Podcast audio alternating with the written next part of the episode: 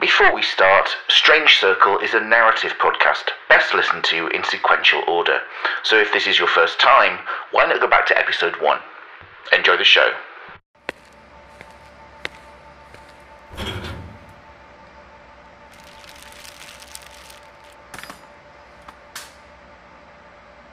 I'm in the basement car park where we record the show. I'm here to meet with a man who claims to have information about Hilly Sanderson, uh, and he's desperate for me to know it. He's asked to meet down here. I am not sure why he's so paranoid.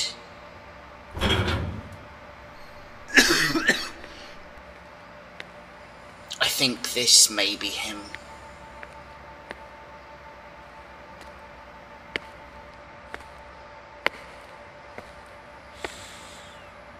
Mr. Dunning? That's right. Very pleased to meet you. My name is Gerard King. You're a reverend, right? Well, not really. Not anymore.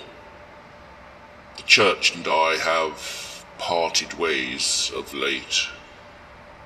I am sorry to hear that. It has all been for the best.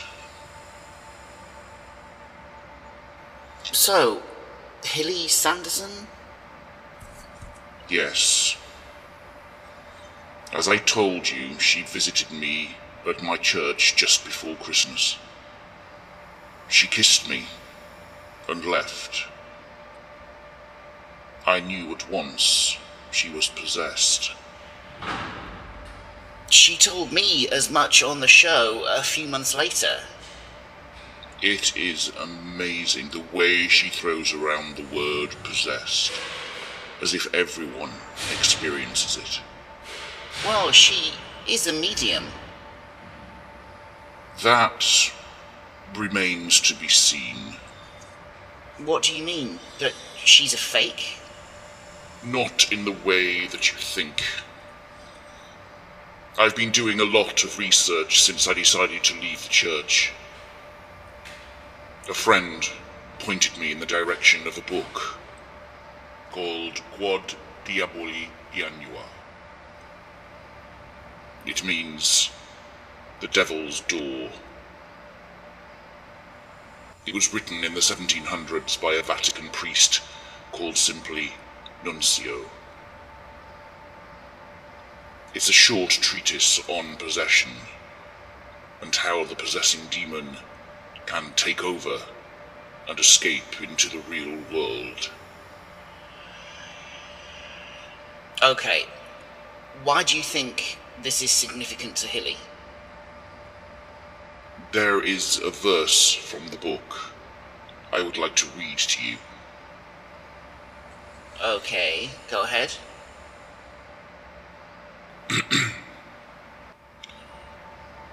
Forward then. Begin the rite to free the beast. The held to steal a kiss from one chaste priest. And then to offer sacrifice. The lifeblood of a lamb to drink. For at the end a newborn's tears will free the held and open wide the doors to paradise. Do you see it now? You're the chaste priest. Yes. And the farmer who saw Hilly. He said he found one of his lambs dead, with a bite mark in its neck, after seeing Hilly on his farm. Yes. So, what does it mean? Hilly's trying to open up a door? More likely, it is the entity inside her. The one she calls Ginger. No, it's a demon called Job who possesses her. I strongly suspect they are one and the same. How? She's known Ginger since she was a little girl. I've read all about it. Have you heard of integration? In terms of possession? No. It is possible for the possessing demon to completely subsume the personality of their host and control the bodies as if they were their own. On your own show, Hilly described this happening to her. Another possibility is that the possessed person agrees to a mutually beneficial relationship with the demon. She is also admitted to agreeing to the demon's demands and carrying them out. But what about Ginger? According to Hilly, when Job is present, Ginger disappears. And it is my belief that Ginger is just another persona of the demon who calls itself Job. It took the form of a beautiful young woman to lure a sensitive girl into a relationship. Hilly's ability to see and speak to the dead grew as she got older, and I think this was the demon manipulating her mind. Ginger and Job are the same person. Ginger and Job are the same demon. And it's a demon who wants to break through into the real world.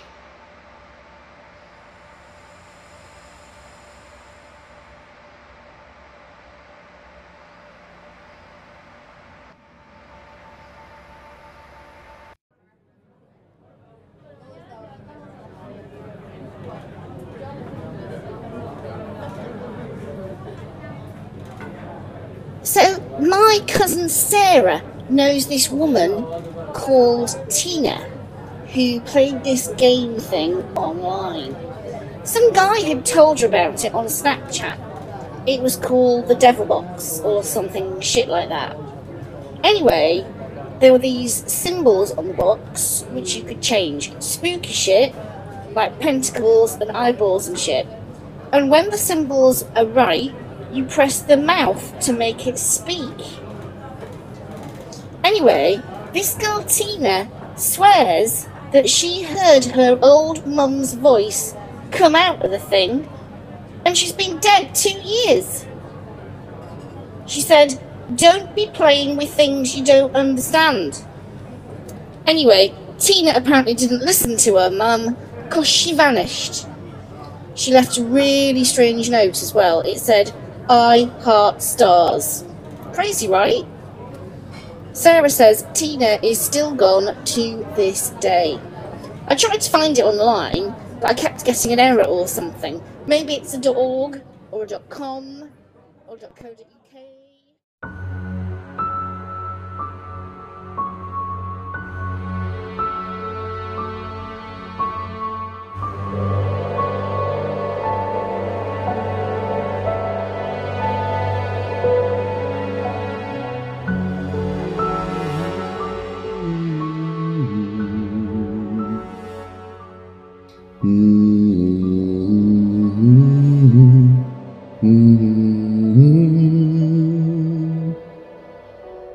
The song plays on and on.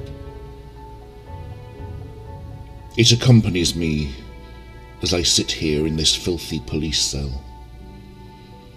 It is loud, too loud. It's never been this loud.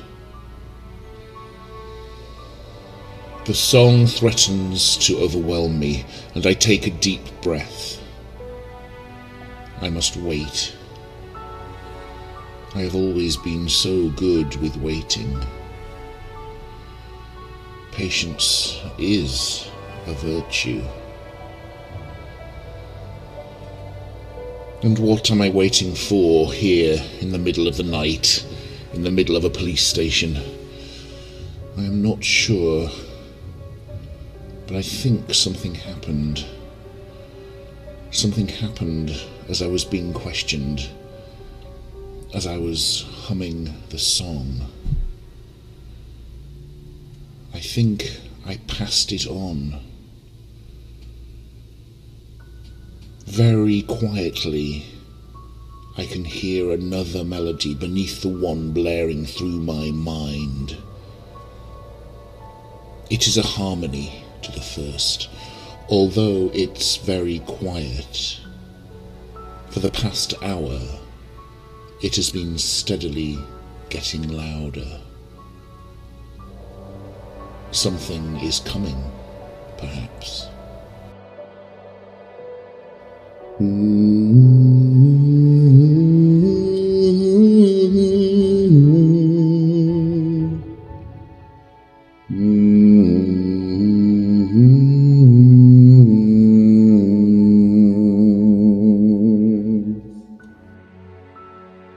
I hum and I wait. I wait and I hum. The harmony is a lot clearer now. It fills me with a sense of hope. I was never one to panic, but my entire world has just crumpled in on itself. I wonder why I'm not beating at the locked door to vent some primordial panic at being incarcerated.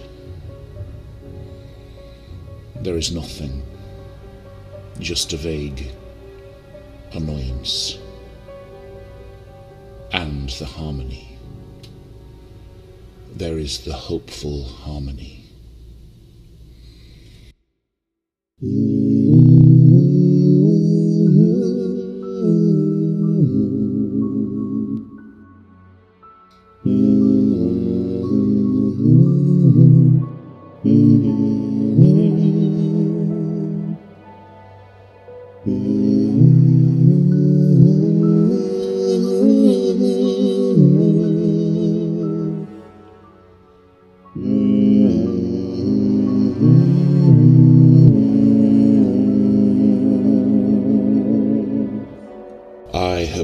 Waited long enough. The melody and harmony now play together in my head.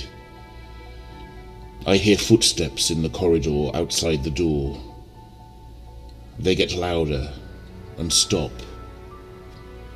I see a shadow pass across the peephole. Someone has looked in on me.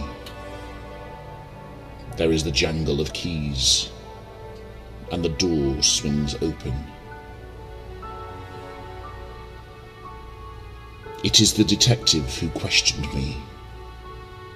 D.S. James, was it? He stands there, looking at me, but not looking at me. It's as though he's listening to something. This is my melody. His eyes flicker, and a tear is squeezed out. It is exquisite. I wonder at the power of the song. I wonder what kind of control I have over him. Come inside, I say. He stumbles forwards into the cell. I smile. You are going to walk me out of here. Raise your arms. I pat him down. I find a set of handcuffs with a key and a taser in his pockets. There is a set of car keys as well, but I have a different mode of transport in mind. I fasten the cuffs loosely around my wrists, holding them out in front of me.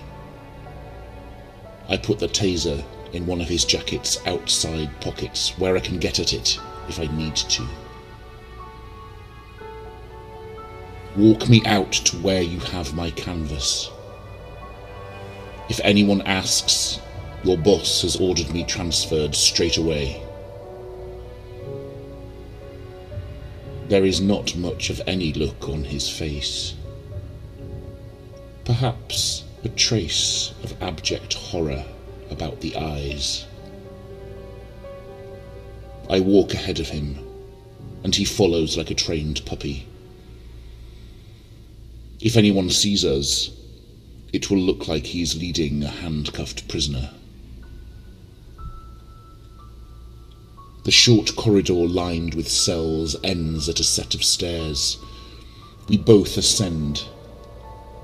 I fight the urge to constantly look back to check if he's still following. He is there. I must trust in the song. At the top is a room full of desks and computers. There are two other officers here, sat working. One of them looks up as we pass by, but doesn't seem to see anything out of the ordinary. DS James pushes me gently on the back, motioning me to turn to the left. There is a door marked conference room, and we enter. My heart soars as I see my canvas spread out over the large table in the centre of the room. I wiggle out of the handcuffs and shut the door behind us.